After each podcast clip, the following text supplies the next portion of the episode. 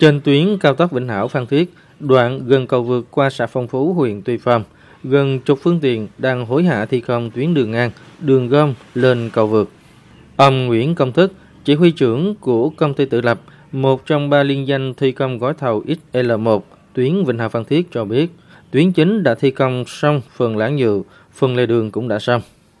đang ờ, triển khai trồng cỏ. Thế còn bây giờ đang tập trung để làm các cái đường ngang và đường gom để lắng nhựa. Thế còn dự kiến phần việc của công ty tự lập X lập 1 dự kiến sẽ xong trước ngày 30 tháng 4 để bàn giao và thông xe.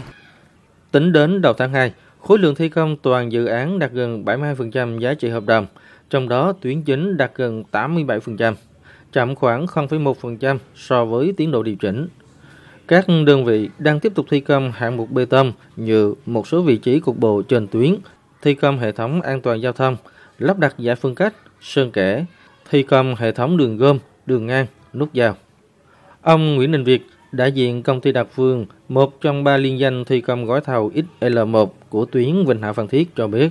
đơn vị đã duy trì lực lượng thi công trong dịp Tết Nguyên đán vừa qua, quyết tâm đưa dự án cán đích theo đúng yêu cầu. Toàn bộ cái đoạn tuyến chính hiện nay là đơn vị thi công đã hoàn thành 100% cái phần thảm trên mặt đường. Hoàn thành hiện nay thì chúng tôi đang cố gắng gấp rút hoàn thiện nốt những phần còn lại, ví dụ như trồng cỏ, các cái đoạn gia cố thêm và các cái đường gom, đường nối để hoàn thành dự án đúng vào cái dịp lễ 30 tháng 4. Theo Ban Quản lý Dự án 7, tính từ thời điểm Bộ trưởng Bộ Giao thông Vận tải kiểm tra hiện trường vào ngày 21 tháng 11 năm 2022, đến nay, các nhà thầu đã bổ sung hơn 200 đầu phương tiện gồm xe lưu, xe rải, xe đào, xe vận chuyển cho 14 dây chuyền thi công móng mặt đường, nâng tổng số phương tiện thi công trên công trình lên 574. Nhà thầu chính cũng đã thay thế các tổ đội thi công yếu kém ở cả 4 gói thầu với tổng cộng khoảng 36 km tuyến chính và 3 cầu.